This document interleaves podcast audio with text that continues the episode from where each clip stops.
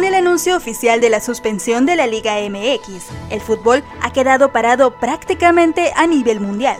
La mayoría de las ligas aún no saben si esta suspensión será temporal o permanente, por lo que existe la posibilidad de que muchos torneos se terminen con la clasificación actual.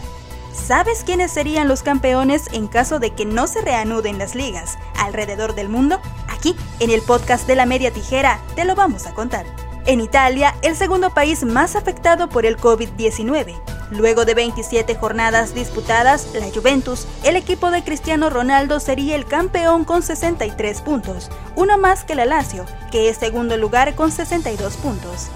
En Alemania, el Bayern Múnich tendría en sus manos el campeonato de la Bundesliga con los 55 puntos que tiene hasta el momento, mientras que el Borussia Dortmund sería el subcampeón con 51 puntos en 26 jornadas disputadas.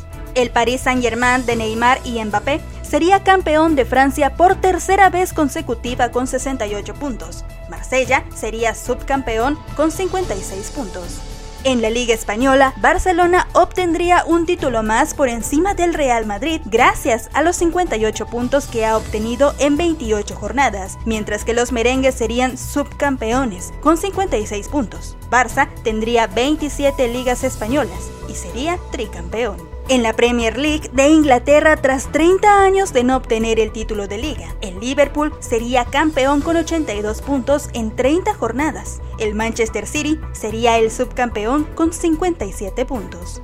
Ajax, el equipo del mexicano Edson Álvarez sería campeón en Holanda gracias a la diferencia de goles, ya que tras 27 jornadas está empatado en primer lugar con el AZ Alkmaar con 56 puntos.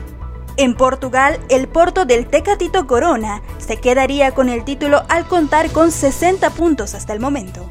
En México, como sabemos, el campeón no es el que obtiene más puntos en la fase regular, sino el que gana en la fase final mejor conocida como liguilla.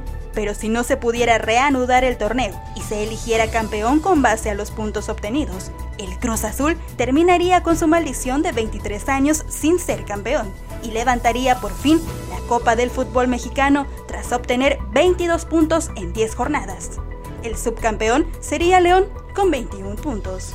Aún no sabemos qué pasará con las ligas y el fútbol a nivel mundial, pero como podemos ver, realmente no habría un cambio drástico en los equipos que generalmente quedan campeones en las principales ligas del mundo. Te recomendamos seguir con las medidas indicadas para evitar la propagación del coronavirus. Recuerda que en la media tijera tenemos una gran cantidad de episodios donde te contamos las mejores historias, partidos, jugadores y todo lo relacionado al deporte más hermoso del mundo. Así que aquí tienes una excelente opción para que pases la cuarentena y este tiempo sin fútbol. Recuerda que estamos en Spotify, en iTunes, en Apple Podcast, en Spreaker, SoundCloud y también en iHeartRadio.